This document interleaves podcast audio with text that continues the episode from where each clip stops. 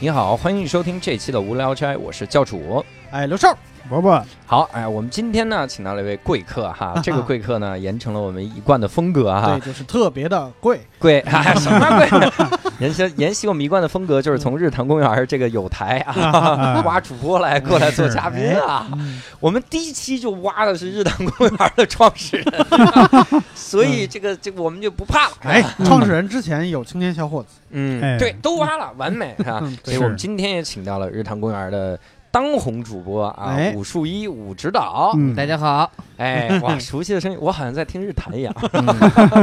嗯，然后武指导呢，其实还有一个身份啊，可能无聊斋的听众不是很熟悉。那武指导呢，同时也是一个电影的从业者哈。嗯，对呃，这个从业者其实包含的范围就很大哈。对嗯呃，具体来说，这个可以透露吗？就是在这个行业里面伸出两根手指说耶，啊，啊流量就是小生，茶沏好了，耶对耶， 茶沏好 对，嘞。你记记不记得以前老老电影后边那个嗯字幕的时候，专门有一个叫茶水茶水啊，茶水啊，哦 对对对， 这哥们儿够惨的，这哥们儿呃一一般不是哥们儿，一般是个老太太。老太对对啊对对哎，茶水哇，上字幕嗯太牛了！我记得是前年还是去年，对香港金像奖应该专门把一个成就奖颁给了一位茶水，哦，好像是哦有一个老太太哈对，而且老就是这这一个人在各大剧组， 对对，哇，就 沏茶高手，需要那么多的茶水 剧组一个人。我们今天呢，这个主题啊，是我们之前其实嗯碰了很久了，嗯这其实嗯从一八年就开始碰，嗯然后一直在，也不是说一直在纠结，主要是当时我约了武指导，这还挺对不起人家的，就是我嗯约了人家之后呢，然后我就去了趟哈佛，然后去了趟香港，嗯一个多月就一直在奔波，嗯，然后回来之后说赶紧，这一定要录一期。嗯我们聊个啥呢？聊一个特别有特色的系列的三部曲，嗯哎，嗯这个钢铁 侠，哦我们呢对对，没错没错，不聊这没个，我们错 啊这个呢嗯，叫《血与冰激凌》三部曲。哎对对对对，正好是大冬天， 对比较吸 引对人对这家伙就是你这个血是斜斜语是冰哪个血呀？中间差了一个火， 感觉没有那么热。嗯哎这个《血与冰激凌》它是这个血鲜血的血哈，对但它嗯英文六兽刚才说其实是直译的英文哈，嗯，对，就是那个什么水火什邪么玩意呃血火血火冰儿，激凌，血火冰激凌三部曲啥对的对哈对。， 嗯，它这个这个系列，我们想请武指导给解释解释，为啥叫《血与冰激凌》三部曲呃，导演好像是拍到第二部的时候，突嗯然有了这个意识，说啊？不如整个三部曲吧嗯啊，就是然都后快到呢 第，二部了才想起来，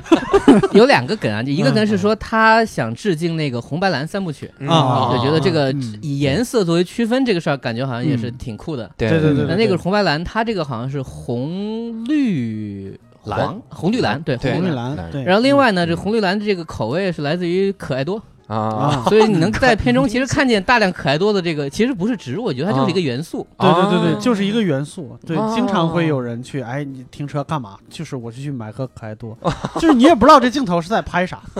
就是为告诉你我这是三部曲，对，也不是广告，哦，可能就他们生活中的。的一个就是一个习惯吧，他们就喜欢吃这个东西对。对对对嗯对，啊我是听说有对应，说是这个每一部，那个这三部啊，先给各位介绍一下。嗯第一部呢叫《僵尸肖恩》，对然后第二部呢叫《热血警探》，第对三部叫《世界尽头》。对，对嗯第一部是零三年，第三部是一三年，所以是嗯跨度十年的三部曲。呃嗯，这个第二部、第三部之间跨了很久，哦，对对他们对各自都有发展，对对，然后没又错重新合作。嗯啊，对，所以他他其实说的是那个僵尸香烟代表的是草莓味儿的冰淇嗯淋，啊对嗯血就是嘛变态红红色的嘛，嘛啊色， 红色红血色，啊红色血淋淋，对对，然后后说是那个热血警探代表蓝色口味儿。嗯，嗯这个其实我没搞明白，你明明是那么暴力一个电影，是到处是杀人，蓝警察色的，嘛，对嗯，，警察，说世界尽头是薄荷味儿，嗯，对然后说绿为的啥嗯薄荷味儿？说导演说我喜欢薄 荷，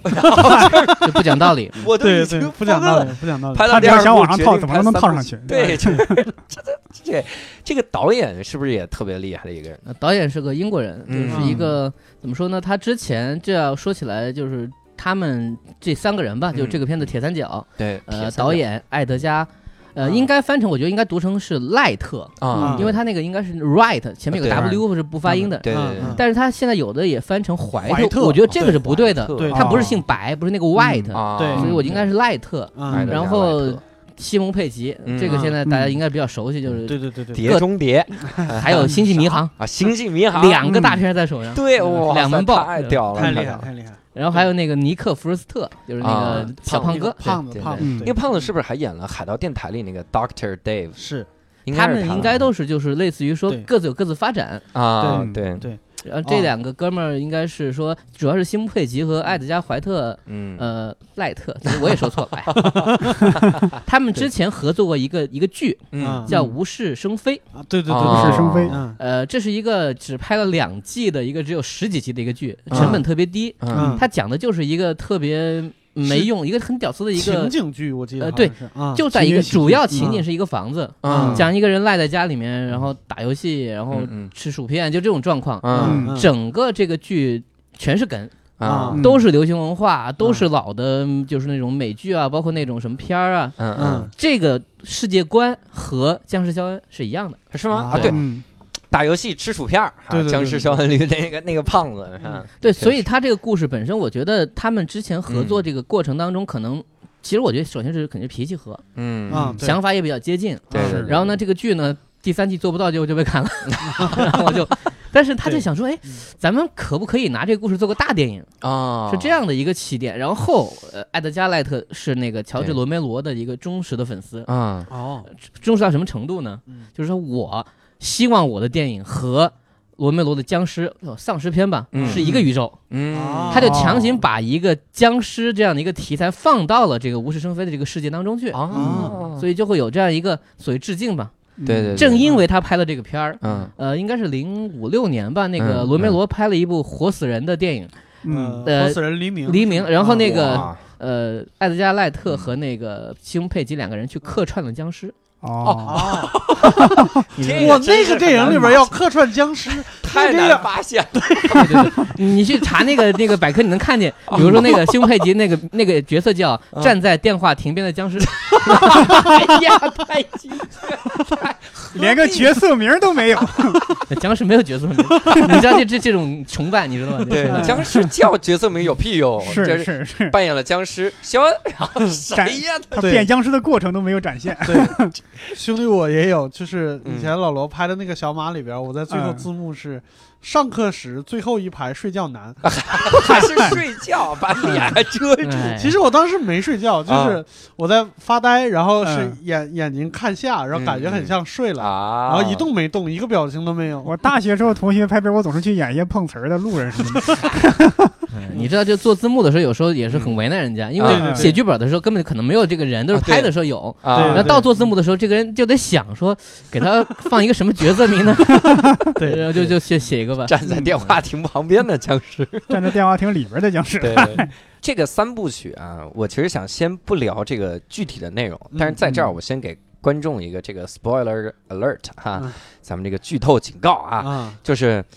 我建议你还是先看了之后，然后再来听我们这个节目。对，但是啊，嗯这个我可能说到但是的时候，已经有人换 台了，就是那么迅速，啊，嚓嗯就换了。嗯 但是啊，如果你听了这个内容，然后再去看，其实特别有意思。对就是你你会觉得，我靠，这个点我知道，我真的是这样的，啊对对对有很强的印证感。对虽然会增三加部电影都有嗯非常强的悬念，嗯但那些悬念都不是很重要。对，对不值一对提。对对对他那个悬念就是非常小的悬念。嗯，这六兽中午吃了什么呀？啊，啊面啊，啊这就这种悬念，无聊的悬念。 对，会增加那个知识储备，对对对然后看的时候会更有乐趣对。 对事实上，我还听过一个说法，叫适度剧透有助于你观看剧情，嗯，就有助于你关注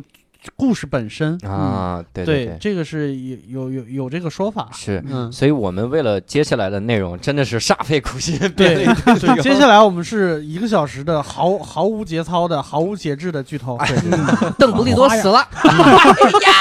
花样剧透。 我正看《哈利波特》呢，这家伙啊！最后蜘蛛侠变灰了。嗯哎，这然后我其实想说，这个导演好像拍摄的手法一直以来就不一样。对他的风格很强烈。嗯对对对，我看了他一部啥呢？就是歪小子斯科特对对抗全全世世界界。对那个片儿我很喜欢，对，嗯就是那个片子，我甚至我都有点，我情节几乎都忘光了。嗯，嗯但我记得是什么，就是一个人他突然活成游戏里一个，就是他的生活就变得像游戏里角色了，嗯要进行对战，嗯然后还有升级，然后各种积分儿是啊那样的，还有金币，还有金币，嗯然后拿到个人头还可以重来一次。啊对。对，这个地方我觉得就就觉得，你看那个《歪小斯科特》那是什么时候的了？一一一一年，一一应该年是对吧一？年，一一年的片子啊，嗯，然后你看去去年应该一八还是一七？哎，嗯一八年头号玩家， 《头号玩家》嗯里面，其实你要说这个模式，嗯，它其实差不多的，对，它就是就是这个体验了一把那个游戏里面，嗯包括那个再来一条命那个，啊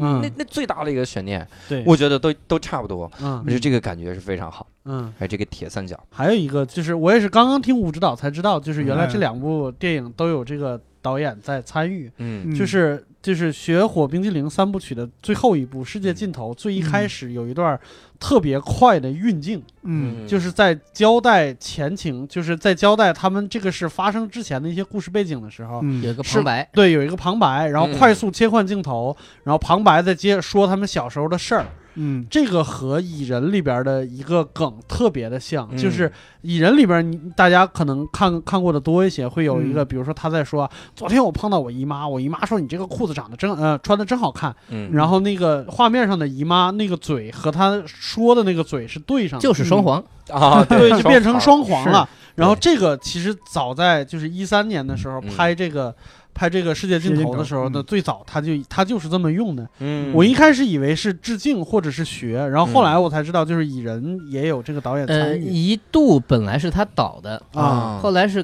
呃他可能比较个性嘛，嗯啊嗯觉得说他的剧本包括他的这个想法跟漫威的这边这个。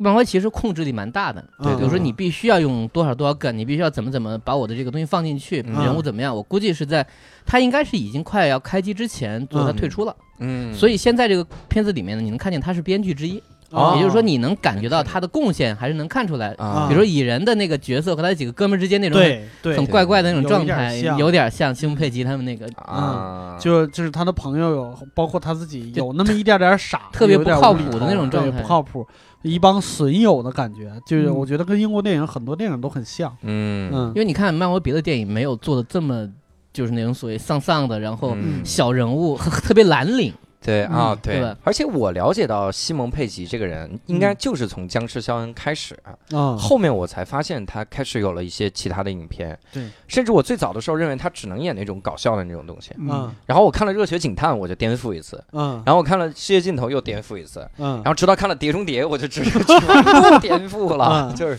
其实辛普佩吉我觉得他在表现上还是比较全面的。嗯呃但是呢，你可以这么说，他还是有点被定型了。嗯啊找对他的角色，通常还是希望他能演那种搞笑呃一点，搞笑一点，或者说啊处于极度的需要他癫狂的状态。啊，那就那种他演了很多对小成本电影，其实都是这是这个方向。有的片儿特别不好，对有的片儿还可以。啊那嗯这几年可能他也在转嘛。你看《头号玩家》那个角色，嗯就特别的正常，嗯正常到你觉得是不是他演的无所谓。啊，对对对对对对，有点像盖里奇那种，就是你如果不拍那种多线程叙事的话，就是大家嗯就觉得你肯定拍不好。但是事实上，后来拍那个大侦探的时候，大家也觉得还也也也没问题。嗯，是，就是对他可能作为演员，我自己觉得演员嗯都不太想被限制住，嗯，嗯对特别对是对他这个岁数，慢慢也不像那么小，就是他其实有更多可能性能够嗯往前走。嗯，他也不希望可能是一直让被人觉得就是一个不靠谱的一个对。中间的那种嗯对对男对男生这种感对对觉对。中年危机的对对对那种啊，那他们仨中间是分开了一段时间，呃，各自就是拍在各自合的作了第二部那个《热血》之后，嗯嗯呃，那两哥们儿就是佩吉和福瑞斯特去拍了个保罗，嗯，就是两个讲讲啥的呢？就是有一个外星人， 对又是外星人，然 后生活在美国的南方，啊然后撞上一对就是不靠谱的一对哥们儿，然后对就开嗯始被追杀啊对等等。这部对，就是他就是个骗子。我跟你说，我一度以为他是三部曲之一， 嗯，嗯对，而且好多网上的文章也是拿它当三部曲来介如绍的。果现在还有啊 VCD，啊一定封面会打出这样的三部曲哦，第三部终结篇一定会这样打，因为对确实气质也很像。啊，对对对对对，而且还有外星人，对，对是而且那个片儿里面，艾森艾的人大大部分的去客串嗯，包括女主角是克里斯汀·温格啊嘛。嗯哦，哇塞，保罗，那这电影怎么样呢？我觉得很很不怎么样，但卖的很 好，卖的特别好。 对卖的是很好，对对对对而且我个人觉得，嗯，这个保罗跟今年一九年可能要上的那个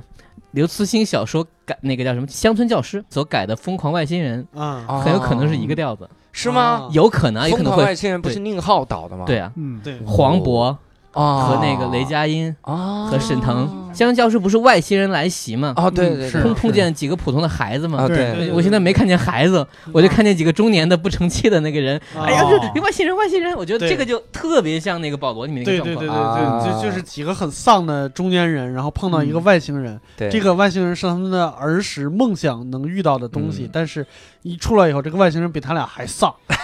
那他这种这感个觉。这个改编力度还挺大的，因为对那个原来那个小说外星人就跟那个小孩之间就没有任何的接触。啊啊啊！啊我我只是猜测 啊，因为啊感觉他们想卖嘛，可能是这种合家欢再加上这种奇怪的喜剧。对对我对觉对得就说一句话，有沈腾，你还希望很正经 吗？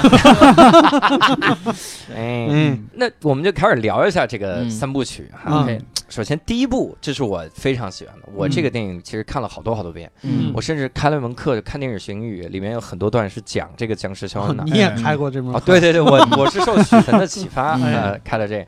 就是这个僵尸肖恩，这是第一部，嗯，他主要讲的这个故事，六兽给介绍一下 吧。哎啊，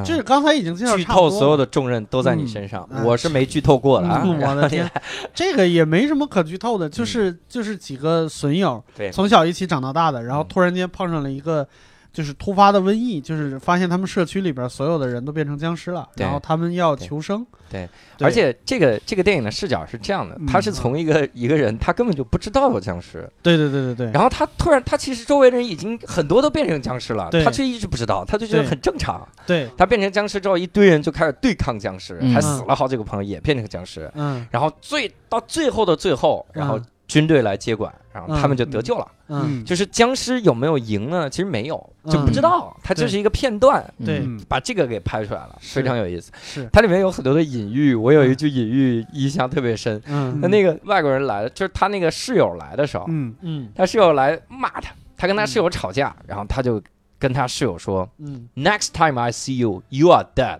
嗯哼， 就是下次我见你，你是个死的。嗯结果他下次见他室友的时候，室友是个僵 尸。真的是个 Walking 死 Dead，Walking 对对对， 这 Dead，个就是字面意思，就在嗯他们那 dead 就是也也有可能是就是僵尸的意思。啊！对，对，呃，对我觉得还是要说一下，虽然嗯我们现在说的僵尸，嗯但其实这个僵尸和我们嗯，呃中国那种什么僵尸道长的这个对僵尸是对完全两对种生物， 对，对是丧丧尸是丧尸，丧但是尸我们叫习惯了，也可以这么说。对对丧尸呢是一种类似于就是当你被咬了之后，嗯，你会变，可以说退化吧，啊对就对是对动物性特别强的一种生物。啊呃，对这个设定本身是那个，就是刚刚说那个罗梅罗，罗梅应罗该是一九六八年的第一部片子开始，嗯就影响了无数的后人，嗯大家都是基本按照这个设定去去拍片儿，对是只不过说现在大家觉得说啊，这个老是拍慢悠悠的走，嗯啊然后我就跑，这个对东西好像有点特别没意思，所以大家嗯就开始会试着把一些新的类型加进去，对对，比如加僵一些新的僵尸技能乡就加了喜剧，啊还有特别是话唠。 啊对是对话痨，就是一边跑一边嗯一边在那吵 架，然后包括比如说两个人在那，你记得有个扔唱片儿，哎啊这对张这张这张不行，这张不行，因为这对张没这张错我讨厌。然后没错没错，人僵尸没错。我觉得《僵尸逍遥》我印象最深的一个情节就是最一开始那个情节，嗯就是它名字就叫《僵尸逍遥》，你知道它是个僵尸片儿，啊嗯嗯但是它最一开始它拍了一组人日常生活的镜头。嗯就比如说我去超市，然后有个超市的那个、呃结账的那个嗯人，然后帮他一件一件扫，就他那个状态拍的他就跟丧尸是一样的。啊，对对嗯对，他就是一个很绝望，然后没有表情，然后慢悠悠的在机械的做自己手上工作的那对那一他有套一种嗯趣味，我觉得就是暗示说他其实对想表达你每天生活对啊毫无意义、嗯周而复始，然后呃打着哈欠，然后我记得他就是有一种镜头在暗示这个人跟嗯僵尸没什么区别。嗯对对对对对对对，他大生概活是这个小镇意就思这样嗯，对我有一个印象深的情节嗯是啥呢？他们一块儿去一个酒吧，就他们说这个丧尸来了，嗯丧尸来了，我们快去躲，我们要去 Winchester 这个酒吧。嗯这个酒吧呢，我还查了一下，嗯我发现这个酒吧它它是有很多的典故的。嗯它这个 Winchester 呢，它本来是美国的一个家族，嗯，这个家族就卖来福枪的，嗯，然后杀了很多的人嘛。嗯然后这个到后代之后不做这个生意了，嗯但是这个后代呢，这个这个女孩儿，他们家这个女孩儿就觉得，我操，之前杀那些鬼魂，他会不会来找我呀？嗯他就在美国盖了个鬼屋。嗯这个鬼屋呢，他有一个理念是，我嗯防鬼太难了，啊嗯，但是我可以设计的鬼进来之后出不去，哎， 就是这个对，这个里面设计跟个迷宫似的，就那种嗯那种鬼屋，就是温彻斯特鬼屋。嗯然后包括他们，他们，你想，他们躲僵尸，然后嗯僵尸都去哪儿？都去的是 Winchester 那个酒吧，嗯而且他们那个酒吧上面还挂了一把来福枪，然后那个来福枪就是 Winchester 这个典故。对嗯然后我觉得这种小梗，每次一读出来觉得特别逗。对，温温彻斯特这个这个家族应该是，我觉得在西方世界里边应该是一个广泛的一个嗯，存在，就有点嗯像什么《西游记》里边的某某一对个什么一样。嗯对像那个 C W 台的一个美剧，我小时候很爱看的，就叫《Supernatural》，嗯，就是他那里边两兄弟就是姓温彻斯特，就他嗯们两个是两个猎鬼人，温家双煞，对对对温， 家双煞，两个猎鬼人， 就真的是十几季了，啊嗯人挡杀人，佛挡杀对对对佛对，真的是那个那我嗯个剧以穷呃出名， 对以穷出名。然后两个两兄弟没事儿就斗斗嘴，然后有鬼出来就杀个鬼，然啊后有什么天使出来也把天使捅了，反正港片里有很多类似的对对对对啊对，抓僵尸之类的东西。对嗯但是你看这个僵尸啊，我觉得他还真是开创了一个喜剧的新水。嗯港片以前他会加入一些喜剧的元素，林正英就也是喜剧的，他加喜剧元素主要是为讨好市场嘛，他对觉得大家喜欢看喜剧。我记对印象最深的就是，哎，我提了很多次，嗯但是我还要再提。其中有一幕是一个僵尸抓住了一个人，西双版纳铜甲师抓住一个人、 要吃他，他说嗯我把你当快宝，你把我当红烧肉啊， 然后僵尸就把他当红烧肉吃了。 然后我就觉得这个情节实在是太太太不喜庆了。呃，因为僵尸太片有 cult 了对有很多格式，对比如说有个格格式式一定会出现嗯你挚爱的人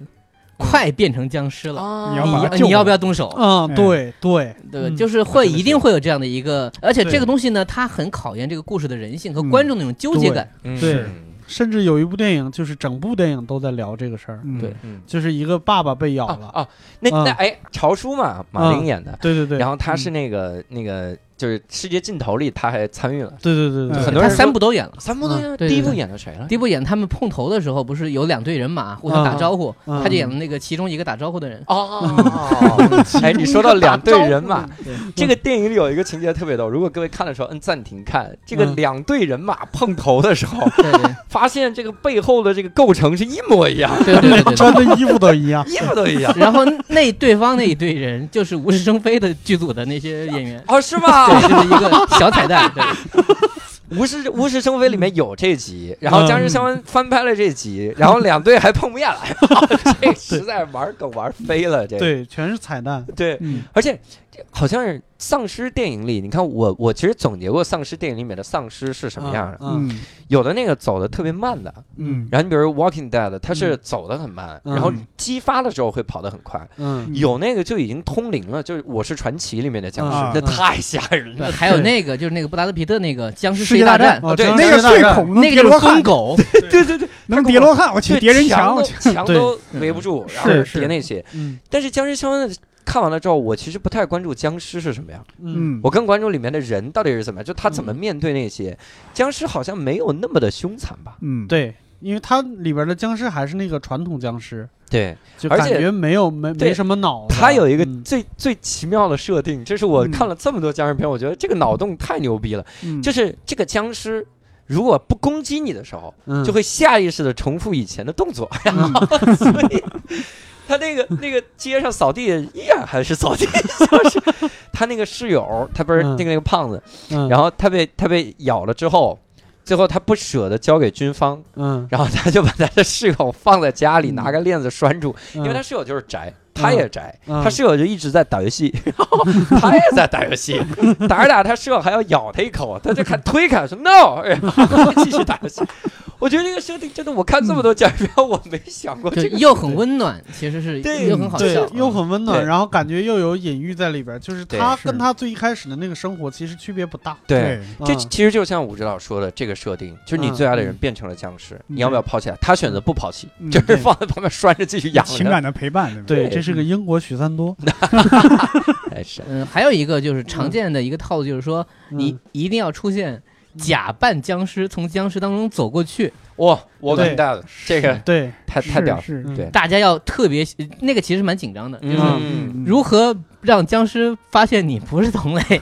然后你还得做出啊这种表情，还是让他涂满内脏，然后对他怎么他把那一幕渲染的其实喜剧气氛还挺强的，嗯其实是很搞笑的。你对知道对吗 对，很搞笑的那么一个，让紧张感没那么没那么那啥。对嗯，还有啥套路吗？僵尸电影？有有很多，你看，比如说，呃，一般来说，他会嗯埋一个梗，就是比如说要在生离死别的时候，啊嗯有些话要嗯说出来，啊嗯，但说出来的那一刻，可能就是某一个人会牺牲冰了释。前对嫌对对对对对，，嗯，对对哦对，这种这种特别危机的情况下，人会对于自己的这个情感有一个一个不掩饰吧。我觉得对这个对倒对跟中外没关系，对对对，就是人之将死，其言也善。就是他和他那个继感父的觉这条嗯线，就比尔奈伊其实就是这么做的。对嗯对是对是所以我我其实当年零三年看这个电影的嗯时候，我就感觉这开创了僵尸片的这个一个新的高度，嗯，就没有僵尸片这么拍。对，直到后面看了两部，嗯一部叫《僵尸世界大战》，嗯然后另一个就是最新最近那个《摄像机不要停》。啊啊，我摄像机不要停，这个实在是太屌了。 嗯他他先拍了二十分钟僵尸的僵尸电影，嗯戏中戏中戏，对戏戏中戏中对戏，戏中哎戏中戏，太屌了。嗯最后的花絮是戏中戏中戏中 戏，我就嗯疯了。他先是拍一感觉这是个剧组，再中拍戏的对广告，剧组在拍僵尸片的时候，真的碰到了僵尸，剧组对所有人都变成了僵尸。对，然后这个其实是一部戏，嗯对啊然后他们要拍这个剧组在拍僵尸片时候遇到了僵尸的这部戏的时候，嗯，然后他们是怎么拍的？对，然后后在花絮的时候再拍我是怎么拍，这帮人是怎么拍的？对对对对对，呃，其实啊，就这些年，就是嗯因为僵丧尸片、僵尸片是一个很大的亚类型，嗯有嗯无数的电影青年们都是嗯看这样的片长大的，对特别是外国的这些，所以他们其实都会有脑洞。嗯我随便说几部，比如说之前有一个片叫《温暖的尸体嗯对嗯》，它是逆向做的，对那个有点我看不下嗯去，其实不是很好看，但那个嗯对对对想法是可以，就是说嗯一个僵尸，他已经作为僵尸生活了很多年了，嗯对嗯然后然后呢，他因为看见一个女孩儿，啊他爱上了一个人类女，他爱上一个女，孩儿，嗯啊为什么呢？对他之前先吃了这个女孩的男朋友的心脏嘛，是吧啊呃啊脑子脑子脑子，脑哦子，然后就有了这个男朋友的记忆，哦，然后他就爱上这个女孩之后呢，就感觉自己好像慢慢的能够往人这方面走了。 对，所以它它是一个僵尸和人类的罗密欧与朱丽叶的故事，嗯对啊， 对，然后还有一个片儿是那个施瓦辛格演的，嗯嗯就是那个片儿是个纯文艺片儿，嗯他就很简单就讲说啊，丧尸病毒，然后那个比如说泛蔓延了，嗯很多人染毒以后呢，进行积极治疗，嗯但积极治疗之后呢，可能还是不太行。嗯他的女儿就是那个阳光小美女那个那个女演员，嗯那嗯嗯个那个当时已经是十好几岁了，嗯呃，就染感染了，然后呢，觉得也没什么作用，就把带回家。嗯整个片就在讲，他到底能不能哪天变成僵尸？嗯啊，就是施瓦辛格已经是一个老头了嘛，嗯他跟他女儿之间就是等于也有点类似于冰释前嫌的这种过程。嗯，而这个女儿一直在想，我到底其实我觉得她已经在暗语癌症了。嗯嗯最后那个镜头就是那个女孩儿，真的就是你看着那个镜头，是她慢慢走到施瓦辛格的旁边，嗯可能要咬他，嗯嗯但是呢，她又停下来了，嗯然后她走到楼上跳楼自杀了，哦嗯就是她感觉到自己快不行了。嗯是整个过程其实讲的是一个人如何缓慢的变成僵尸的过程当中，我还有理智，对对对，我怎么控制这个东西，嗯就都都是变种，它都是在放大一些东西。嗯对，感觉僵尸这个东西最一开始是出来的时候，其实是在暗喻政治嘛，嗯然后后来又开始就是可它可以比喻成任何东西啊。我觉得它主体是两点，一个就是黑死病，就是欧洲的那个对于呃瘟疫的恐慌；嗯另外一个就是就是种族的那个歧视，嗯就是其实有一部分来自于说，呃，你比如说害怕，类似于这个这个某一个种族一下把整个人类的这个生存空间给嗯给挤压了，其实它是在嗯拍这个。对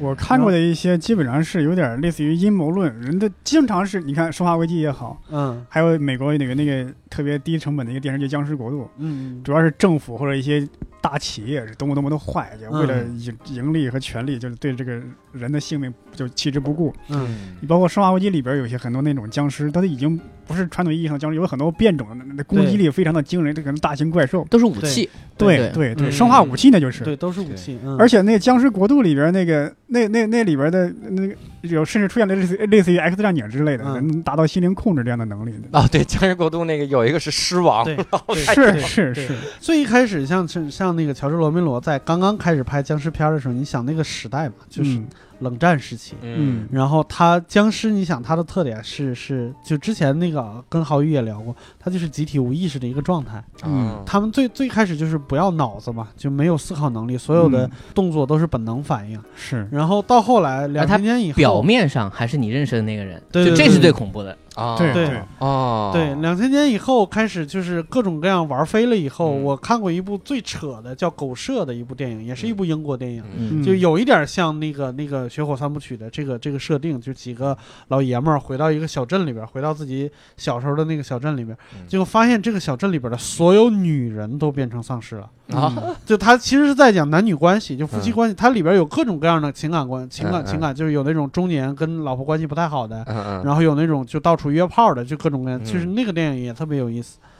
对，就是讲男女关系的一部电影，都有嗯都有。啊，挺好，还有德国的那种，就是青少年的，就是青春期期间嗯的各种问题，就是你嗯你被孤立了，就嗯就是你在学校里边被孤立了，就是你的同学都变成丧尸了，然后你嗯怎么办？就是也有这种，就挺好玩的嗯。包括日本动漫有一个叫呃《学院末世录》，啊，它就是呃动画片儿，它当然之前是漫画了，嗯嗯然后就讲的是说学校里面如果进来僵尸怎么办，怎么求生存。嗯但事实上，他只是想画一些妹子在那边跑来跑去，嗯嗯然后僵尸就不太穿衣服，然后就会穿的很少。啊，嗯对 他有他这样的一个思 路，太色情，色情漫画的委曲求全，再就是还有一点，我觉得嗯就僵尸片它很容易创造出一个环境，嗯就是末世的那种状况。是，嗯然后人和人会在极端环境下也有一些表，比如说呃相相互，互啊残比如抢夺资源啊，嗯或者说比如说我这个对抢夺血清啊，对吧？等等，对这个这是个是这种所以我老感觉很多僵尸电影拍到最后的时候都是拍人，嗯，那个行尸走肉的漫画，也我是看一到开始最人后打僵尸都后来是人跟人人打打人，嗯全是人。嗯咱们说回这个电影哈嗯，其实我我还想问，就是武指导有没有什么印象特别深的这个情节，还有吗？僵尸嗯肖嗯僵尸肖僵恩尸肖恩，我印象特别深刻，就是他有两个长镜头，就你刚刚其实提到过，嗯就第一个镜头是他从家出发到超市工作的地方拿，嗯不是工作去买了一瓶水，嗯一路上是一个什么情况？嗯然后第二次他还是走了这条线路，嗯，然后已经变了，比如说嗯街上已经没有人了，嗯，然后我记得有一对男女正在接吻，接吻，然后头掉了，嗯对吧？然后他也没看 见。然后他还是自己啊，就就迷迷糊糊的。对这个镜头他完全一个镜头拍完的，嗯，而且伴随歌曲，我觉得他对于这种这个是这个导演的一个强项，就是嗯镜头的节奏嗯和那种他喜欢做那种哐哐哐 啊，快速对剪快切速切换和那种长镜头调度当中和音乐完全融合在一起。啊，那你看这个做法，到他最近那部《极道车神》，他他又做了一遍。那个 Baby Driver 买哦咖啡也是一个长镜头，啊极道车神也是他的对呀啊， 我还看了，我这个电影太屌了，嗯，就是他喜欢这样。我觉得他对他的影像风格是很好认的。嗯，对是这个感觉。我其实看到僵尸肖恩的时候，我还在想另一个事情，嗯就是如果有一天我碰到僵尸会怎么办？嗯嗯所以那个时候好像好像就是那个那个时代流行一本书嗯，叫《丧尸生存手册 那》，我也看了，我也看是了，吧？对对 对对，我认真的研读，他说这个打僵尸啊，你不能用锐利的武器，嗯，因为你要么就保证你臂力惊人，一下就能砍下来头，嗯对大部分都是砍不了的，万一那卡在他那个脖子里，你对啊吧卡脖里你武器也没了，所以拿钝器。嗯拿钝器就把脑袋使劲打，打打的他，比如打眼珠子出来了，或者打的他脑袋懵了，打烂脑袋嗯都行。嗯后来我发现好多都是这样的，嗯很多都是拿棒球棒当武器，嗯嗯然后拿个啥当那些东西。我觉得这个特别好。呃其实这个有道理，为什么呢？就是普通人类有嗯痛觉，所以你攻击他的某些地方嗯是能够因因为他痛，所以暂时让他失去攻击力的。啊，是，但是僵尸是没有这个东西的，所以你对攻击对其他地方没有办法，嗯对，你只能比如说攻击脑袋，嗯你至少以某种程度来说，脑袋可能也控制神经，神经被破坏了之后，他啊的这个四肢至少是里可边能儿不那协调吧。对个对里边儿那个有一点儿， 是是写的，我估计他可能对中国文化不太了解。嗯嗯，说需要使用少林铲，就是沙僧那个背担子那个禅杖，禅杖，对，前面有个月牙似的东西，能把那个僵尸脖子一捅，把它捅开，你就是 就是有点像，就是现在可能车站什么的防爆防爆的爆对器有点里边像那有个东西防爆对叉，嗯对，那一桶僵尸刚好只是固定在墙上而已，僵尸一拔，僵尸得到了武器。僵尸这个这个生物，我觉嗯得它其实还有一些好玩的地方在于，比如说某种程度上，它又跟那个就是狗啊嗯这种这种嗯低智商的状态。嗯哎呃，有的时候呢，看一些电影的，我现在一下想不起具体，你可以逗它，嗯，啊就是也会有那种，比如只有一个僵尸的时候，你能啊看见一个人就吭哧吭哧追这个人，啊然后那个人你过来你过来你吭哧吭哧追过去，啊啊就对这是经完全常另有外这一种种做法你。说这个就是那个《世界大战》那个，就是布拉德皮特演那个，他要嗯进这扇门，啊他往里边一探头，那个僵尸啊一叫， 嗯往里边探一下，那个僵尸一叫，就连续三番儿，你就感觉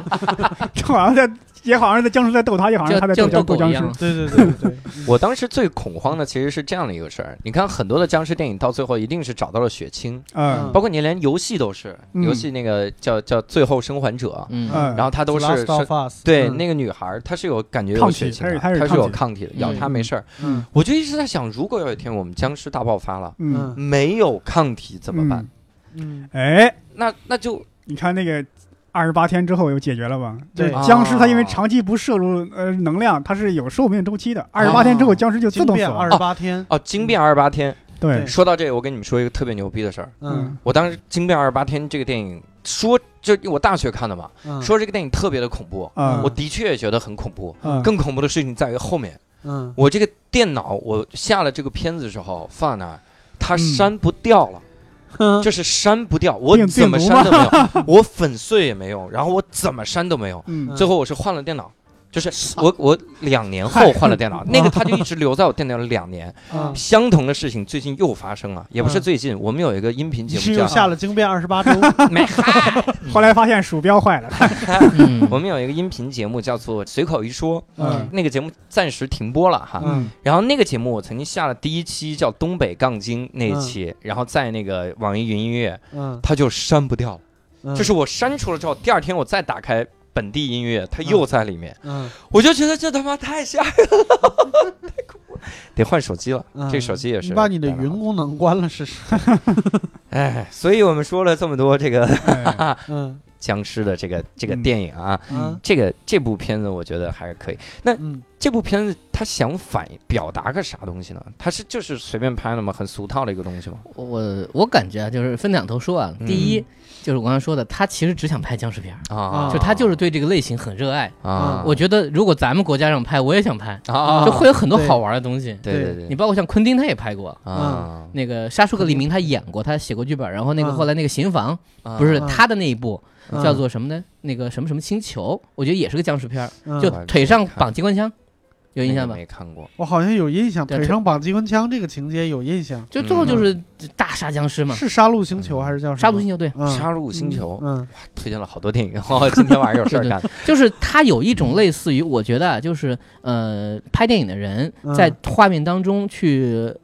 创造性的表现。呃，暴力嗯和那种生离死别的空间，嗯作为一个类型来说，僵尸片都能够提供给你。嗯嗯，你可以放很多套子进去，是你也可以把它是拍得很文艺，嗯你也可以把它拍嗯得很喜剧，你也可以把它嗯拍得很动作片儿。对对，对但你如果说那个从主题上说，我自己认为就是他的对于这个他们生活的体体会，嗯嗯就是呃行尸走肉这个状况，有一种嗯小小的讽刺吧，就是嗯就像刚刚六叔老师说，就是你在僵尸来之前。你是这么生活，嗯嗯你在僵尸走了之后，你依然可以这么生活，好像对对没有什对么改变。嗯对，是其实是没什么改变的，让他们自己愿意改变吗？好像也不太愿意。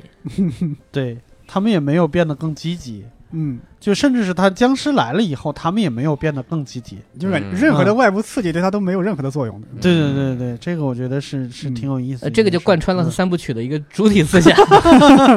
外部对刺激没有用。嗯。但是改变像《人警探》后边是有改变的，嗯， 呃，对就是个人个人感觉吧。但对是对我对觉得从嗯那个那个人主角那种这种，比如表现来说的话，嗯嗯三部曲我觉得都基本是这个状态。对嗯可能是英国人特有的那种，我觉得丧也好，还是那种宅也好，嗯丧嗯，他们还不是特别宅的状态，嗯嗯他们是那种无所事事。对，对是就是我之前也听史老板说过，嗯就是他在英国留学的时候，就经常能见到那种像就是咱们一会儿要聊的那个世界尽头一样，嗯就是一晚上，就是没有别的事儿，就是这一条街的酒吧一直喝下去那种状态，嗯在半夜经常能碰到喝醉的 年轻人。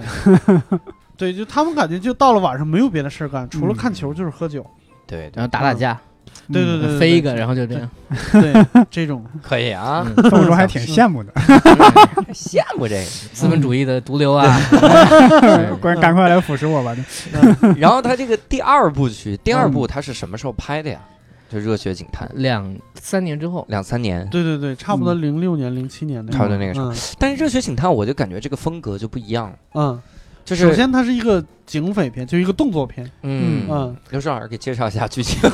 每次剧透的重任就在你身上啊。啊，嗯，就是大概就是讲的一个城市里边的精英警探，嗯到了一个小乡村以后，嗯嗯一个他一开始有一点点不适应，他有嗯就点是被整的感觉。对嗯他是一个是外来者，然后是这个里边是一个小圈子，嗯对，然后他就一直被整，然后然后这个感觉上这个镇子也不太需要警察，因为这个嗯镇子已经大概二十年没有犯罪记录了，嗯啊红旗标兵那种对，小他镇是对，他是一个能力，兵阵， 对，流他动是一红个旗他是一个工作嗯狂。啊，然后到了这儿以后，没有工作可以做，就没事儿这是一呀个特别特别难受的一个状态。啊也是喜剧的来源。对，也啊是喜剧的来源。这是这是一个，然后就嗯突然发现这个镇子里边有一些不对劲，然后就是有一点悬疑的感觉，就继续查下去，啊嗯发现了一个非常大的阴谋，就是嗯大概是、啊是这么一个套路。啊，最后 呢哼哼，不告诉你，啊，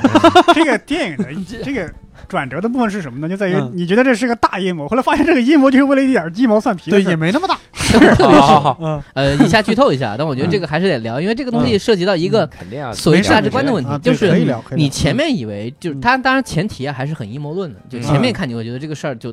因为每一个人都嗯露出了奇怪的眼神，嗯看到男主角特别的时候诡异，就感对，觉。然后呢嗯，在过程当中呢，其实有不停死人，嗯，啊，啊每每一个人可能跟他说了句什么，或者是怎么样，对，就突然就不死停地有了。人死是嗯他就想这个人怎么了，他就会查。嗯，之前还有一条一条假线，就说嗯哎，这个人是不是得罪谁或怎么样了？嗯 对是到最后发现其实不是，嗯，他们就是被这个村子的一个一个居委会吧，价值观，对对，他的居委对会有有一个有一个居委会村委会啊村委模会模范村，对对对，嗯 村嗯就委会他们有一个所谓的价值观，就是说我们要做这个最好的这个村镇民吧。对啊对我们有我们一套最非常美乡村严格的这个所谓的这个，其实我认为他这个在讽刺法西斯，啊，啊，就是说他认为你的每一个行为和你的，比如说你的店要怎么开，嗯嗯，你的这个这个人的言行怎么标准，嗯一定要符合我们的要求。嗯嗯如果不行，把你抹杀掉，啊，就是你突然把你像那个毒瘤一样把你切嗯掉。是那么为什么呢？好像是有一个是他们家篱笆那个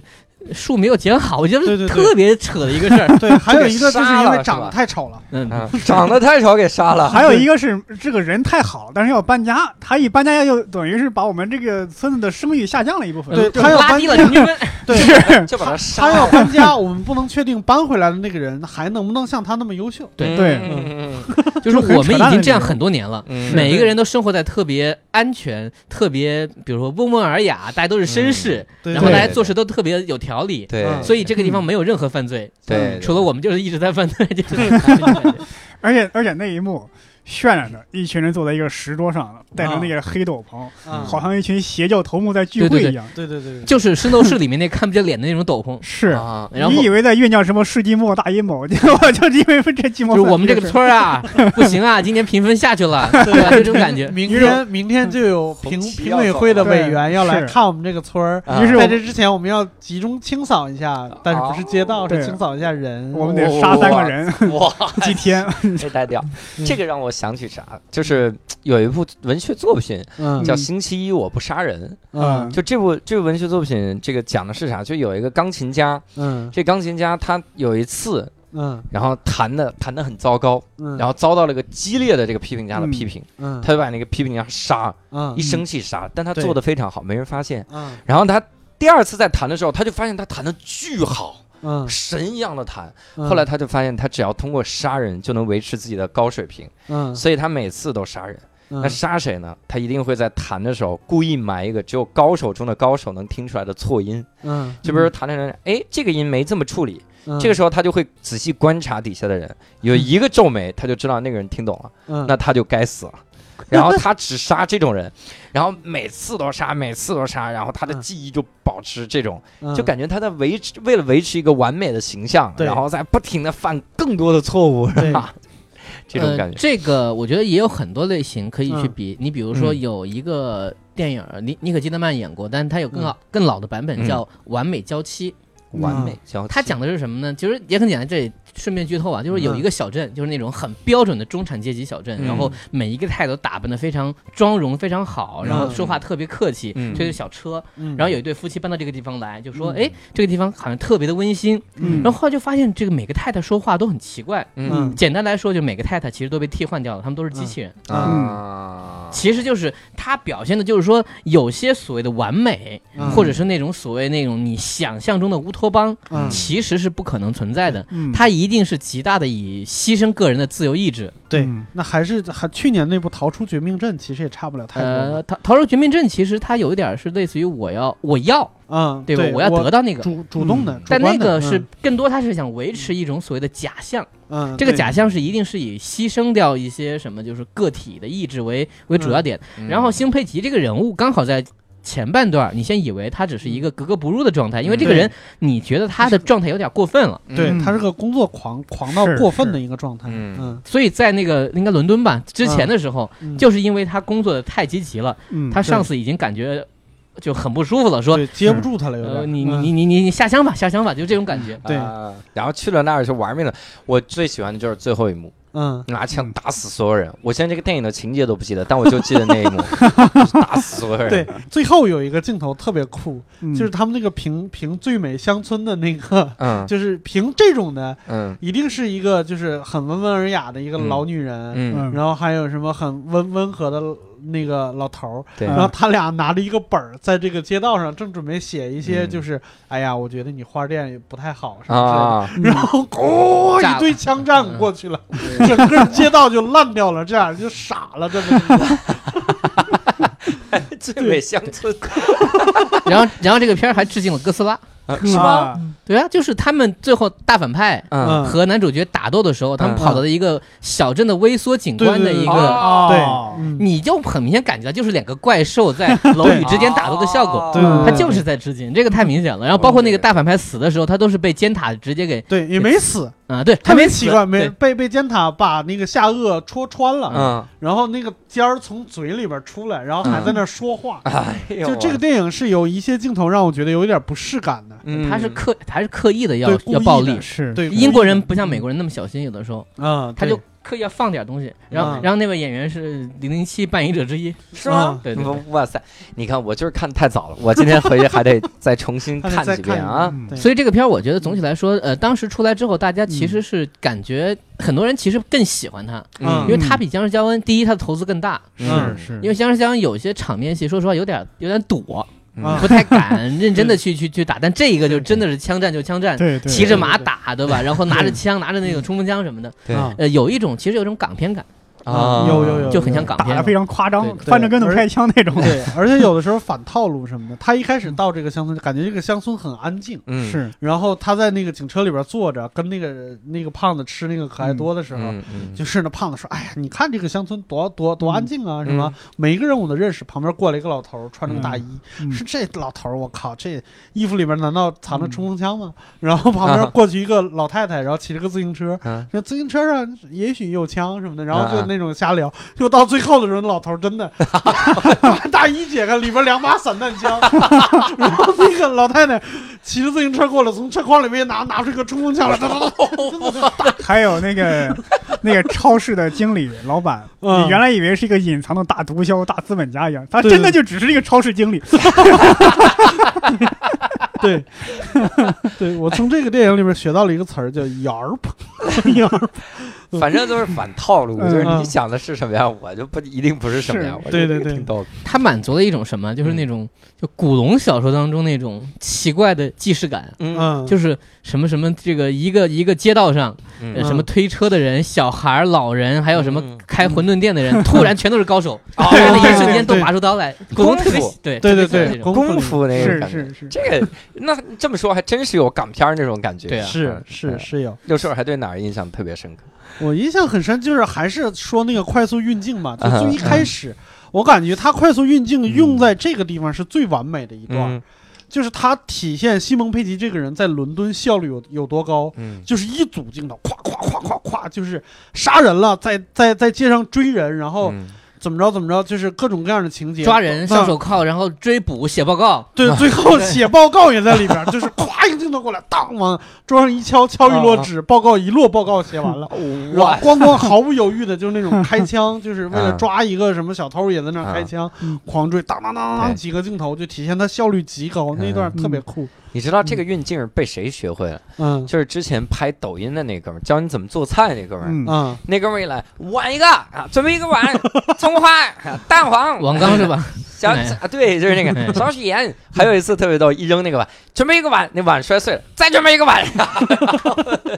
这个对运劲儿对牛。逼啊！对他特别喜欢快速切换，我觉得用在那儿特别合适。他就是一个效率特别高的镜头，嗯配一个效率特别高的人，嗯，对，特别有意思。那嗯那你们觉得哈、就是这个，我真是想讨论一下，嗯你们觉得我们要不要为了集体的一个美好？嗯因为如果真的，你像如果如果我已经到达了红旗，红旗最美乡村，嗯红旗、最这这红旗标兵啊，啊这个阶段我都到这个阶段了，嗯他们会看中我的，嗯，他们会看我下一步的，嗯我能不能接受那个带来的落差？嗯这个我是有一点感受的。有的时候，你看我做这个单口喜剧啊，嗯我有的时候我我一个爆场之后，比如说这个这个场子特别牛，嗯然后我去参加开放麦的时候嗯，我发现那个场子的观众来了几个人，嗯他们也在。嗯然后这个场子就很冷，嗯我怎么办？我开放麦是要试新段子的，嗯我有的时候就会操，去他妈的，老子面子最重要，是吧？嗯，呱呱呱讲几个老段子，场子又爆起来，嗯然后大家就开心，我就下台。嗯但那个时候你回去之后，就会觉得特别的有一种奇怪的感觉。嗯就这两种，我们要不要为了维护一个整体的美好的形象，然后对而去不惜一切代价做一些事情？对，你是要打破你的成就，还是要维持嗯你的成就？我觉得谈到维持这两个字儿，就就就有点儿就是你要坚持什么东西的时候，对就有点没对那么积极了。嗯，对，对，我的感觉是这样的，但因为你的感受，我觉得这个很真实啊。但是这里应该还是分开说，比如说嗯个体和集体还是两回事儿。你比如说集体，有的时候，呃，嗯或者不是说，应该是所有时候，嗯只要是集体，一定存在着差异性。嗯，那么这个差异性，如果我们要就是以前说法，心往一处使，嗯劲往一处一处拧，有这种感觉。就是说，你如果想要这个目标，那么嗯我觉得个体牺牲个人的部分的权益，这个其实是一种投资，或者这种嗯这种是代价的一种是表现。嗯但这个东西到底它的目的是什么，应该每个人心里有数。嗯就是这是我的一个愿意的一个过嗯程。嗯最简单就是我们都知道，比如说这个呃执法机关，它是具有，有暴力执法性的。嗯这是为什么呢？这是因为我们每个人都把自己的这个暴力的这个权利交给了一个机关。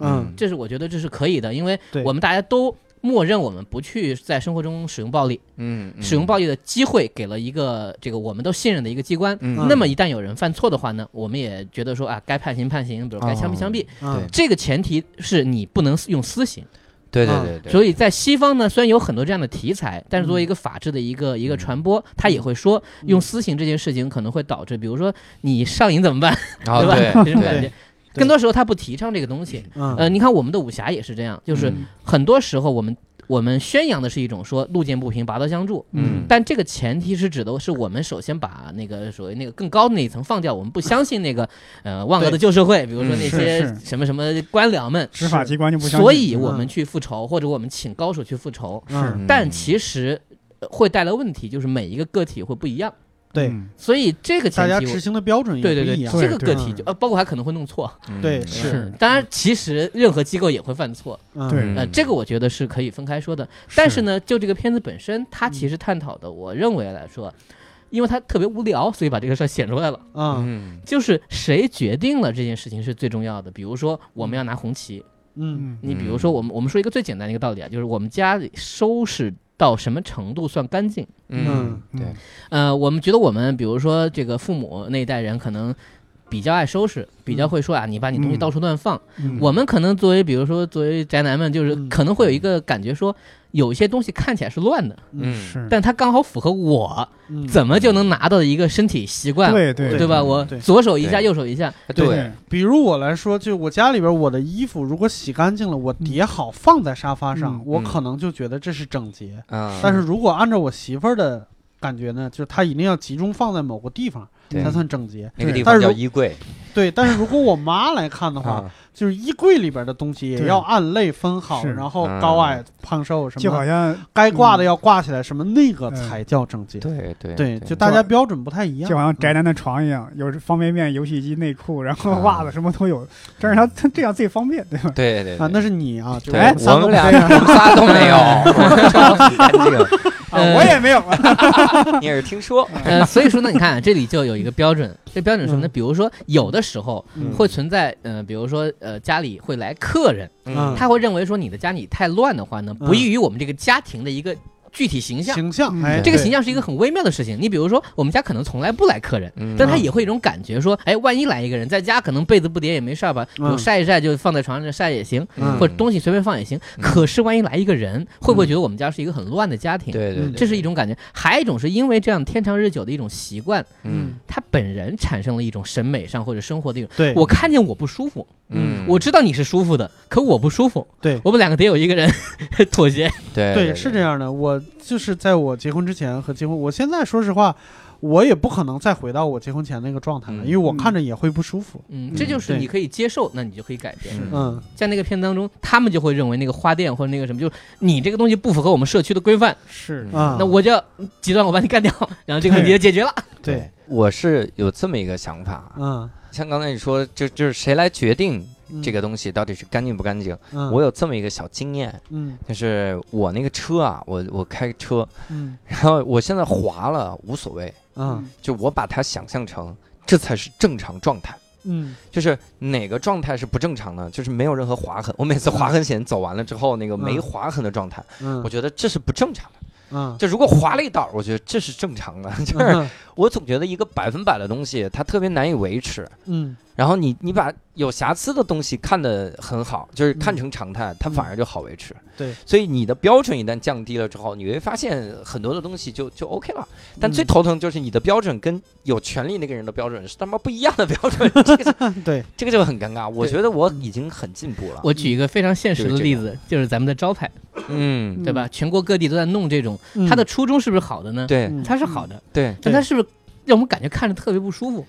就是它是一排招牌都是同样的字，你都分不出是哪个是中国联通，哪个是卖栗子的。对对对，横着对这这，哎呀，真的对吧是这个感觉。 但是呢，你又会明白，就是嗯呃，比如说我们赛博朋克那种，比如香港或者那个嗯那那种奇怪的那种高高低低的、啊，嗯满大街满大街琳的琅，满你会觉得那目嗯是一个好像很奇怪的一种美感，嗯，有一种对未来感。然后这个对还被美国人拍到《银翼杀手》当中之后，对然后又有什么《攻壳机动队》，我对们都会 觉得那种特别拥挤、狭窄和那种看起来逼仄的那种东西，对有一种奇怪的一种效果。对，那是一个自然生长的一个美嗯对嗯感，对对那个是没有经过规划的，就是它它真的就生长成那样。对，但它是不嗯是里面确实有些隐患？比如说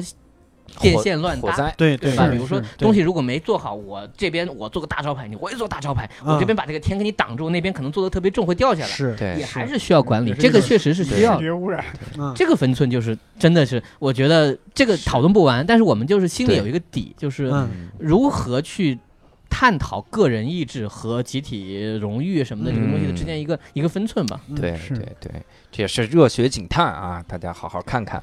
然后他嗯他为啥隔了十年才拍最后一部呢？没有十年，我觉得是就六七八七年吧。嗯对嗯，六差不七年多。嗯为啥隔那么久呢？这个我觉得按照啊采访来说，但我觉得嗯这个比较官方化，就是说没找到好剧本。啊，嗯就是或者说各自可能你想，他们特别是西蒙佩吉拍了这两片儿之后就红了，嗯对对就对好多片约，他就那个时候连续在演一些各种大大小小的各种片儿。啊，你看他拿到了，你说实话，《碟中谍》这个系列，嗯呃，他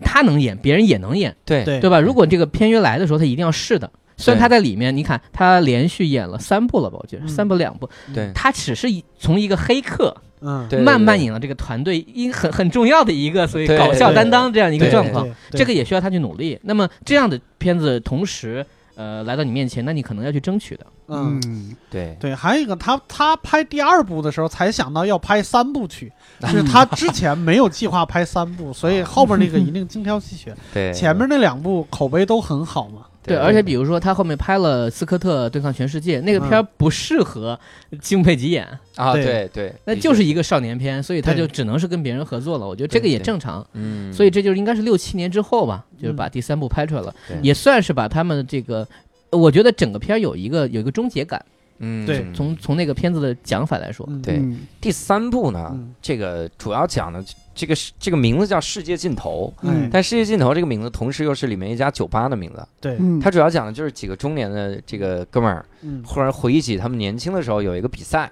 啊就是有一条酒吧街，咱们嗯从第一家喝到最后一家，叫对世界尽头那对一家，共十二家酒吧，十二家，嗯每家喝一喝一轮儿还是喝一嗯呃就喝一一杯，个人喝一杯，对，不每是吧？家是喝一杯，每一一每个人喝五杯吧，我好像不是是一每杯每个人喝一杯，五个人，五个人，啊，然后对一共喝一杯，嗯，啊，然后每个人喝一杯，然后喝到第十二家。他说年嗯轻的时候就差世界尽头，对，没喝了，嗯，所以到中年的时候又好不容易凑齐。我还记得那个谁连蒙带带骗，对啊，联那个盟潮叔在里面演了个特别忙的人，天天还在打电话，嗯中中介一个房产啊中房介，产对中嗯对介对，特别高忙，级房产中介，对嗯然后就就带着他们，然后又回到这儿，又去喝一轮，这回是喝完了。嗯，但是在喝的时候产生了一个这个超自然的现象哈，嗯就是外星人来了哈。嗯这个结尾我有点模糊了，是这个呃我我我顺一下是这这样，前半段呢，你看起来好像还是一个类似于很很宿醉的故事，对嗯对对正对常的一个就是一群中年人如何通过做一件极不靠谱的事儿。嗯嗯来完成他们当年，说实话，他们去的时候其实不太情愿，但是呢，嗯在一起坐下喝的时候还是挺高兴的。嗯对特别是那几个人之间好久没见了，对对对他们所以他们会有一种感觉，虽然我们有点被骗过来，嗯，但是可是回到老家看看老家的这个风貌嗯也不坏。对对对他们很多人是很多年都没有回过这个地方，呃对对对就是对他们来说，这个东西也是一个契机吧，因为也是个周末嘛。嗯对呃，男主角自己呢，就是特别兴致勃勃的说喝喝对，然后说嗯为什么喝？比如我我妈去世了，嗯啊然后哦很对很快就会对发现其实他撒了个谎。对对对对，嗯然后包括他那个车，呃，也是他朋友的车，一对，也直是八九年的对车， 一直没有换过。 嗯，我 那里面有一个细节说，哇，你连这个歌这盘磁带你都找到了，这太牛逼了！你从哪儿找到这盘磁带？嗯然后那哥们儿说，他就在这车里没拿出来过， 就我没找，没找，他一直就在这儿。呃然后他们应该是到了第三家酒吧就， 还第二家就发现不对劲了，嗯，啊就整个这个小镇上的一些人的行为举止，嗯又回到像第二部嗯或者第一部那种状态，就说嗯不对劲，但是为什么不知道？嗯嗯然后呢，因为一个特别奇怪的原因，呃，他和那个一个年轻人发生了冲突，嗯嗯然后在那个厕所打架。嗯我觉得厕所打架也是一个非常常见的一个对对对电影的一个类型的一个点是是，不小心把人头给弄下来了啊然后就发现哇，头里面有蓝血，就是这个人嗯是一个不是人，对嗯外星外人星外星人。然后呢，他们就由这个点开始就进行了一轮，在这个地方我我个人觉得他有一点强行做，嗯，就是既在这么危险的情况下，他们竟然还在往下喝，啊，对嗯对对对是，对，就是他们是一方面在查这个事情，就是这个小镇发生了什么事儿，因为嗯不是说全部啊，嗯这小镇还是有一些呃正常人，嗯有些人呢认得他们，有些人不认得他们。嗯呃，这里面还出现了九号密室那哥们儿，嗯就那个在酒吧里面说你认得我吗？然后另外一个人回头说你不要管这个事儿，啊就是我们觉得这这样挺好的啊他们是人类。啊啊嗯然后呢，到这个故事到高潮的时候，他就出现了一个就是所谓的抉择吧。嗯呃，他们有的人已经被替换了，嗯嗯而有的人呢可能觉得说你们赶紧走，嗯，可是男主角非要喝最后一杯，对嗯这个事儿就产生了一个极大的冲突，说你是就快没命了感觉。嗯嗯但是呢，他最后就放了这么一个梗，嗯，就是他其实是从，也不能叫精神病院吧，其实嗯应该是一个戒酒会跑出来对的。他最一开始就在一个戒酒会，在介绍自己年少的时候做的这些风，所以他手风事上，儿他直接说看手嘛，他的手上嗯其实有一个有个标识，他是从医院跑出来的。嗯嗯另外，他的手上缠着纱布，嗯他应该是割过脉，两只手都割过脉，嗯就是说他此时应该是他没有任何活下去的一种勇气，他只是想和对哥们一起把这个事儿做完。啊对这一下就把这个东西给拧回来了。嗯对对对对对，反正我记得那个结尾是让我觉得有点，总感觉他要表达点啥。嗯，就他一个人坐在那边看着那个太阳是是升起，应该是对啊，喝了他一最一通开宵始的时候点了一下这个，就是当初在年少的时候、嗯喝十二轮的时候，没有喝到第十二，嗯，不是因为说这事儿我们做不下去了，而是没来得及。嗯就他们喝到一个状态以后，只剩下三个人了，就天亮了。嗯啊，对他们要天在亮的那一天亮刻，之前他就是坐在那个草地上看着太阳升起。他对他形容说：“我人生中从来没有哪一刻觉得我的人生像此刻这么美妙过。”嗯，就他觉得那，但是这个故事的版本有另外一个说法，对嗯对嗯，他从一开始就是所有他身边的人都在说：“你是不是有选择性记忆症？嗯嗯，就是你是不是忘了？你还敢提这个事儿？对，大家都在强烈的暗示，就整个故事不是他一开始说的那样，啊啊，就是你记得是你自己记得好的那一部对分，他喝的很很那啥。嗯嗯，然后去哥们儿一起还什么就上了他朋友的妹妹，对然，后还什么什么的，但是后来这个故事好像不是那样的，嗯尤嗯其他最一开始说那胖子是我最好的朋友，嗯嗯，然后我他妈的一说要喝酒，他肯定第一个来，所以他嗯跟所有人说说那胖子来，你你们来不来？但嗯是你说你确定那胖子来吗？啊你确定吗？这你咱俩说的是同一个胖子吗？就一直说，就他们俩其实当年发生了一些事情，但是他选择性的把他忘掉了。嗯，所以呢，他最后呃，这就讲到两个点，嗯一个点是什么呢？就是他表面上想表达的是说一种情怀，就是嗯有一句其实已经过去好多年的话，叫什么？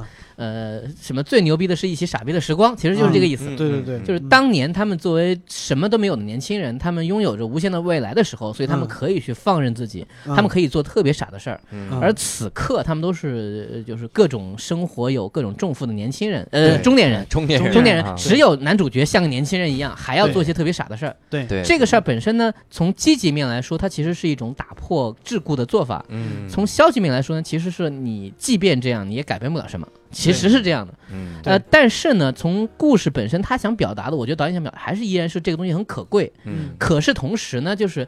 这个角色本身，就辛佩蒂这个人呢，嗯他其实还是有批判的，嗯对他还是太过于自我，对他伤害别人是有点不太在意的，嗯，所以才会让大家当年就其实并不是特别以好的收他场。是一个偏执的人。对对对，嗯而包括这个地方，他们很多人为什么说我不回来呢？可能很多人对于自己的童年和过去，甚至年轻时候犯的傻，其实都是有点羞于在面对的。哎对嗯我觉得是这个感情，他们对所以，我作为一个成功人士，嗯我哪怕现在没有特别成功，但是我在现在这个阶段不是很成功。比如对有的人离婚了，嗯有的人也还是疲于奔命，比如朝爷他还是不是很成功卖房子嘛。嗯，但我也比当年的我要好，他们其实有这么一个一个倾向性。对对他对们是选择性的，其实他们也也有选择，他们的选择就是。我作为一个中间人，就是我们现在经常说的，就是已经跟这个世界和和解的那帮人，嗯因为它里边有有一些强烈的对比，就比如说嗯那个胖子，他们刚到前三家酒吧，就是还没有超自然现象发生的时候，嗯那个胖子是不喝酒的，嗯嗯他一直在喝水。我在戒酒，嗯对，嗯然后那个那个那个西蒙佩吉就说你你你喝水就不男人。嗯然后那个胖子说了一番话，他说当你在看完一场橄榄球比赛，跟着一帮五大三粗的老爷们儿到了酒吧以后，所有人都在狂欢庆祝，别人都要啤酒，你要一杯水，你是需要勇气 的。嗯 对然后这句话在那些少年一起来看，就显得很傻逼。对对嗯对，但是他自己，我你我说实话，我觉得我现在生活也有一些类似于这种借口，嗯就是我在说什么什么的时候，其实也是一种勇气，其实嗯也是一种选择。其是是，其实那个如果让少年的我来看的话，我现在的状态实际上有一点点傻。但是我现在再看我的少年状态呢，我也觉得没那么高明，嗯对不是对？是，对相看两傻逼。对，就是不要看，这是最好的。是吧我对对愿对诸君多傻逼，料诸君见我应如是。 我是能深刻的感受到这个，就是嗯我我其实能深刻感受到他们团队里这几个人嗯有的人的想法，嗯，就是的确有的一起经历的时光，对于一些人来说没那么美。嗯就怎么说呢？比如说，如果现在让咱们都回到十八岁，嗯我是不愿意的，嗯因为我我其实经历过很多我觉得不开心的事情。如果回去，是我觉得它还会存在。对，而往往这些不开心的事情，可能是周围一些人开心事情同时发生的时候。嗯那这个时候我我不想回去，而他想回去，这种这种冲突，我觉得就嗯很大。对，这美国也有大量的电影都是拍这个点，嗯就是对这个也跟他们比如说电影创作者的那种。他们怀念的那个七八十年代的那个嗯状况和现在这个对比，对嗯，当然现在很多人，比如说，呃，怀旧像这个东西永远会有，这是肯定的，嗯对因为说实话，掌握了电影资源的人永远会到会到中年，啊，啊，对对吧？不可不太可能，比如说十几岁的人，他们就就懂得怎么拍，对往往都是在回头看。对呃，但是在这故事里面呢，有的时候他会有一种倾向，比如说啊，嗯只有故意显得傻逼嗯才能显得年轻，嗯对嗯因为你是不怕犯错的。啊对对就对，是你比如说在那个时候，你你简单说啊，你爱错了人，那就随便吧，那就再嗯再来一个吧。对可是到了中年的时候，你就会很很小心、很谨慎，嗯你会对于你的生活的每一次改变或者踏出这一步，你会觉得说你不太敢说。嗯是那这对故事里面就是这样，他说嗯我我憋了很久，包括他说我现在约会一个年轻女孩，但是我还是很喜欢你，跟女主角说，对 然后就是但是这个就每一个人都在，包括有一个人他呃是一直受欺负的人，嗯啊嗯，对，他整个人生就是特别灰暗的。对啊。我看了一部电影叫《嗯你好，布拉德》，不知道各位看没看过？我好像有印象。这个《你好，布拉德》嗯他讲的就是一个人到中年的人，嗯，然后突然陷入到中年危机，他所有的同学混的都比他好，嗯有的有私人飞机，有的已经买了个岛，然后包了俩妞儿，天天在那个岛上就放浪形骸。嗯然后有的是明星上节目什么，只有他第一开始的时候选择了做 NGO，嗯嗯然后然后他自己觉得到最后的时候发现没有那么多钱，嗯，他呀也也挺有钱，他他不能叫穷，嗯他应该算是中产中产，对但他没有那么有钱，没有他同学那么耀眼，嗯所以他都已经不跟那些同学相联系了。嗯直到有一天，然后他这个儿子呢要去面试，嗯他就带儿子去面试嘛，那申嗯申请大学嘛，嗯嗯然后发现他儿子好像能上哈佛，嗯，然后他们去哈佛的时候。他就开始产生了各种各样的想法。嗯首先他，他给那个他以前的朋友打电话，他儿子嗯错过了那个面试时间，他给嗯那个朋友打电话说：“你能不能帮个忙啥的？”嗯然后那个朋友跟他见了一面，说：“哎呀，咱们这么多年年没见，你一直是我最好的朋友啥的，攀套近乎。”嗯后来他发现也是融不进那个朋友的生活啥的。嗯嗯然后他他其中有一段，我觉得挺像这个世界尽头的，就是他想做一些年轻的事儿。嗯他在酒吧啊，他跟他儿子聊的时候，碰到一个哈佛的小姑娘，嗯那哈佛小姑娘学什么系的我忘了，好像是国际国际关系系的。嗯嗯啊，碰到这个姑娘之后呢，然后问这姑娘想干嘛？姑娘说：“我将来可能更多的做一些慈善的这个活动，如果能建 N NGO 就比较不错。”嗯嗯他就记住这句话了，嗯然后他就回去了。回去之后，他儿子睡着了，他就又偷偷溜回这个酒吧找那个姑娘。嗯我感觉，我看那段的时候，第一的想法是他可能想想泡这个姑娘，嗯嗯他的确有让这感觉。进去之后还嗯装一装哈、嗯那个感觉，跟那个姑娘聊。嗯但是后来他跟那个姑娘越聊越深，不知道怎么聊深了，他就劝那个姑娘不要加入 NGO。嗯他就说：“你现在不追求钱，不追求什么东西，你等我到了这个岁数，你就会发现这一切都是假的。”嗯我的确不追求东西，我现在特别想追求，但已经完全来不及了。嗯我我意气风发的时候加入了 NGO，然后我觉得理想壮志未酬怎么样？嗯等我到了这个阶段，我觉得特别的不值得。嗯然后讲这个事儿，然后这个情节其实挺触动我，嗯就是因为啥？我我当年要进新东方的时候。嗯我我跟我们老师还说，我们老师说我们这行业制冷行业嘛，嗯我们这行业特别牛逼啊，嗯什么科学家啊啥的。我说不行，我有一颗教育理想哈。我嗯跟我们老师说，我说帮助别人实现梦想远比自己实现梦想更重要。嗯所以我跟他说了这个话之后，我就投身教育行业嘛。嗯然后等我教到现在的时候，我真的是觉得，我真心是觉得，有些学生他都学不会跟人最起码的打交道这种尊重嗯啥的。然后你也觉得你救不了他的，嗯因为社会和家庭教他的东西，嗯你这儿扳不过来。嗯他的家就是那个样子嗯，有的学生呢就思维嗯特别的奇怪，啊但你又不能选，对我也没法嗯弄。你说我怎么办？我就告诉他。但这个时候，你突然发现，你青春的时候的理想特别傻缺，嗯但是也没那么傻缺。就这种状态，我觉得就是《你好，布拉德》这个电影，他嗯推荐讲这个，我觉得跟《世界尽头》这个很像，对年找一些年轻时候的事儿对，然后发现嘖挺傻，对 这样。你好刚才你刚才说的这个，我觉得就是有一点儿像你，我不知道你知不知道，就是花总这个人，他啊我他知道他的生平嗯。嗯就花总他做过一一一段时间的支教，嗯，他在大山里边儿，他在大山里边儿，他反复跟学生们要要聊的一件事就是你们要你们要走出去，嗯你们外边的世界很很很很精彩，很漂亮，嗯就是一直在劝他们走出去，嗯一直到就是他在那儿支教了一年，大概就是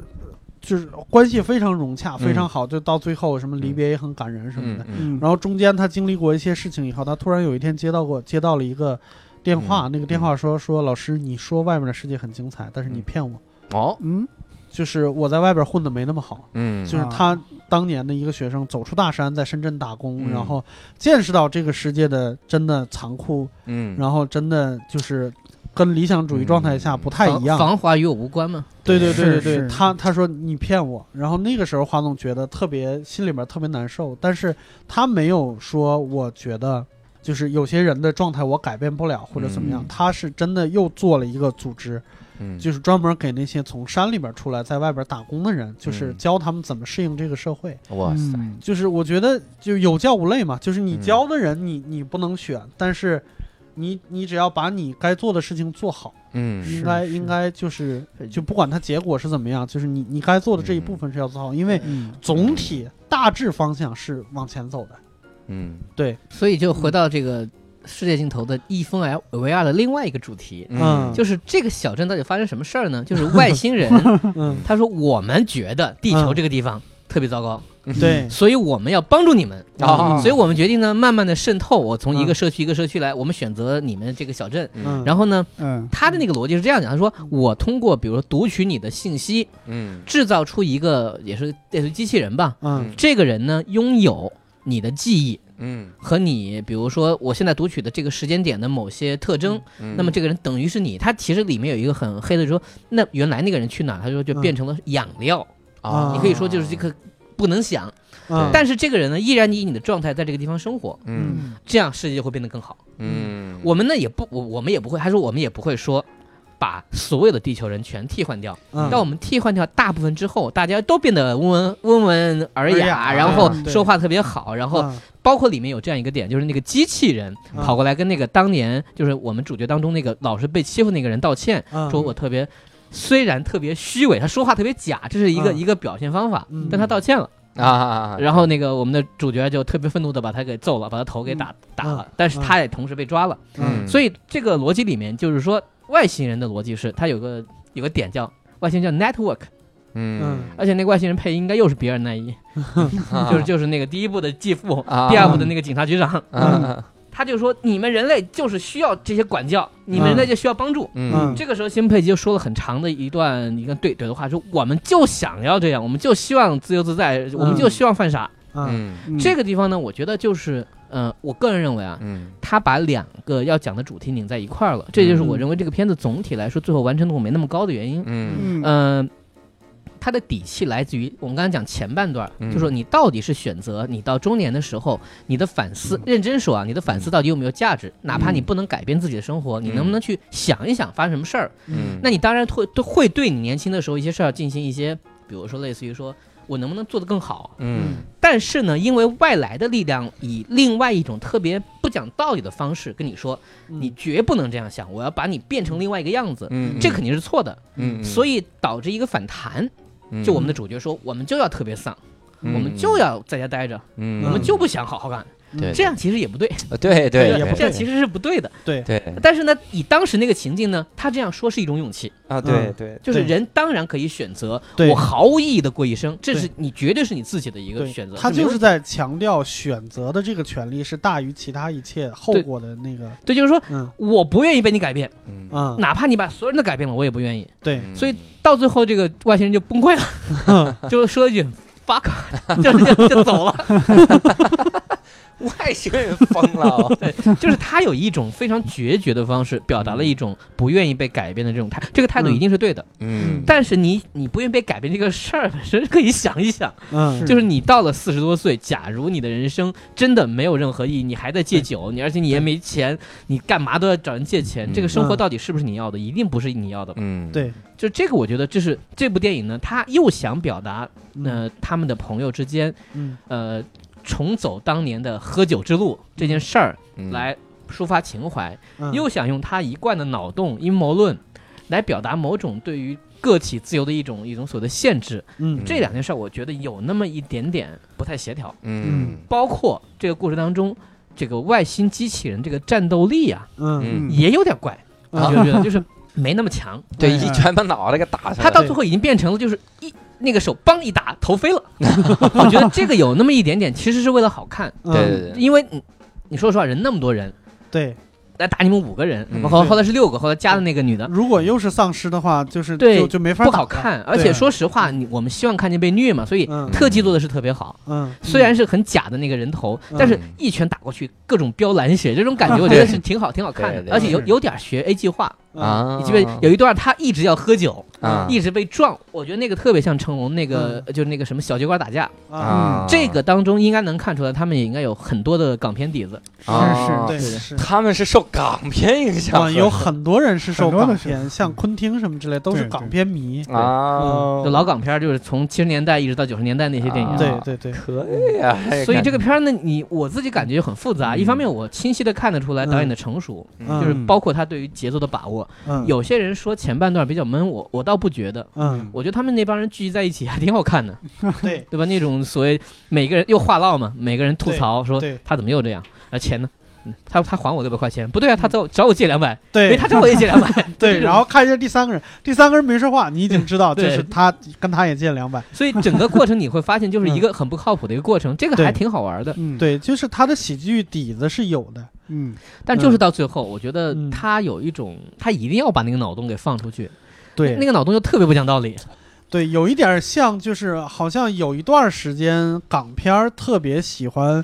拍政治隐喻，嗯就是不管你开始是以一个什么样的形式来开头，到最后一定会落到各种就是一个特别大的一飞个事儿的，，嗯，对一个是特别飞、特别大的一个各种隐喻就不合逻辑的情况来出现。然后这个过程当中，为了能够让这事儿往前推，他有时候是特别快的往前走。对，在这点呢，我觉得比较好的一个嗯就是，呃，这里又要推荐一个片儿叫《林中小屋》，我估计啊，很多对人我看过看这过个吧对吧对就对对，我看这个过我觉得嗯就是没有问题，啊它的整个大逻辑。和它中间的那些小的变化，对和它类型化的东西，到结尾那那一只克苏鲁的手出来的对时候， 对你觉得是没问题的。嗯，它整个内容自洽，他从一开始他他就是一个隐喻片儿。嗯，他我就是用恐怖片儿隐喻恐怖片儿，对，是就是他就是这么一个逻辑。而且隐喻了恐怖恐怖片工业，对对对，嗯他隐喻的是这个产业，然后隐喻了这些里边各各种各样的套路，嗯对对对，再反着套路来。这个这个片儿我也挺推荐的。是。但是世界嗯尽头到结尾呢，不过我觉得结尾它还是胆子挺大的。嗯它并不是说什么我解决了这个事情，然后我们变成了英雄，不是，嗯它是说当外星人被气走之后，这个城市爆炸了。 嗯就像他当年梦中那个城市变得就是火红的太阳下了，啥、就是那种嗯整个城市就爆了。 嗯爆了之后呢，等于说人类也过来了，人类知道了，就是我们的这个这个城市被被渗透了，嗯那么就那些机器人也活下来了。嗯，一部 分嗯人类呢也知道了这个事情，嗯他们以一种很奇怪的方式共存 了。对嗯，很多人的头上会写着那个字来表示我是人或者我是那哦个什么什啊啊啊么机器人，类似于嗯那个。嗯然后到故事的结尾，那这个感动点我还挺挺喜欢，就是嗯嗯呃，另外一个人开始讲谁去了什么地方，嗯谁在哪。比如说那个呃，马丁·弗里曼朝爷，嗯他在故事当中他一直是半个脑袋，他已经被改造过了，啊所以。当他回到生活的时候呢，他做了个假脑袋，嗯然后上面画了一个特别日式卡通的一个 脸，继续在卖房子，就他还得生活。对然后呢，比如说那个那个老被欺负那个人，他也被替换了嗯，他回到家跟自己的老婆孩子在一起，嗯他反复强调我我妻子，我我要问我妻子，他是个很很爱家庭的人，嗯那么他跟孩子打招呼的时候，突然头有点痒，他就把自己手拔下来，嗯嗯用力那个手爬到脑袋上给自己挠痒，好像是类似于有这样一个画面，啊嗯有点惊悚，啊有点恶趣味。然后呢，有人就说西蒙佩吉去哪了？嗯对，这个片子里面那个隐喻也很重要，他叫嗯 king，他是王对。对 king 嗯他是 king 哇他们有有姓骑士的，嗯有姓什么什么牧师的，我记得好像每个人对的姓都是有一个类似于那种所谓嗯亚瑟王的那种嗯感觉。对嗯嗯有点国际象棋的那个对那个，然后到故事的结尾，就是他说这个世界的科技水平被强行拉回到中世纪，啊有点类似于像那个就是亚瑟王那个时候。嗯然后呃，故事里面有一个点，就是他呃主人公面对曾经他们的五个自己，嗯然后那个外那个外星人曾经说过说，你看看你们能回到青春，就等于是你放弃掉自己，你还能以年轻的你嗯重新回到过去来享受这个生活多好啊！嗯他不意愿意，嗯他首先把自己那个年轻的自己脑袋给拔下来了。嗯但是呢，到这故事结束的时候，另外的几个哥们儿跟他已经没有联系了。这个时候，你看见西蒙佩吉出现了，嗯他带着四个机器人，嗯然后跑过来说：“五杯水，谢谢。 啊”然后那个那个老板就说：“一杯水。”另外四个人就他们很歧视机器人，嗯那个时候变成那种状态，就说嗯我们不欢迎。嗯然后西蒙佩吉就说：“不行，我嗯走到这里这个地方，这就是我哥们儿。” 对啊对他还是会和年，就是等于说对导演让他决绝的站站在年轻的那一边。对嗯我依然不回到生活，我依然就是像傻逼一样带着他们到处走，干嘛我不知道啊，对，就是反正特别荒野大镖客，戴着一个帽子，然后好像流浪在这个城市当中。嗯我觉得这个感觉其实可以可以，挺好的。对对，其实是很感动的。嗯就是不管如何，这个事儿只要发生了，我就不后悔。对，嗯，然后就是说，总得有人做傻逼吧，对我我我就做了。就嗯你们回到生活，你们去做中年人没关系。嗯那我觉得这种态度本身，我又觉得也是可以嗯可以对允许的，可以对赞许的。对。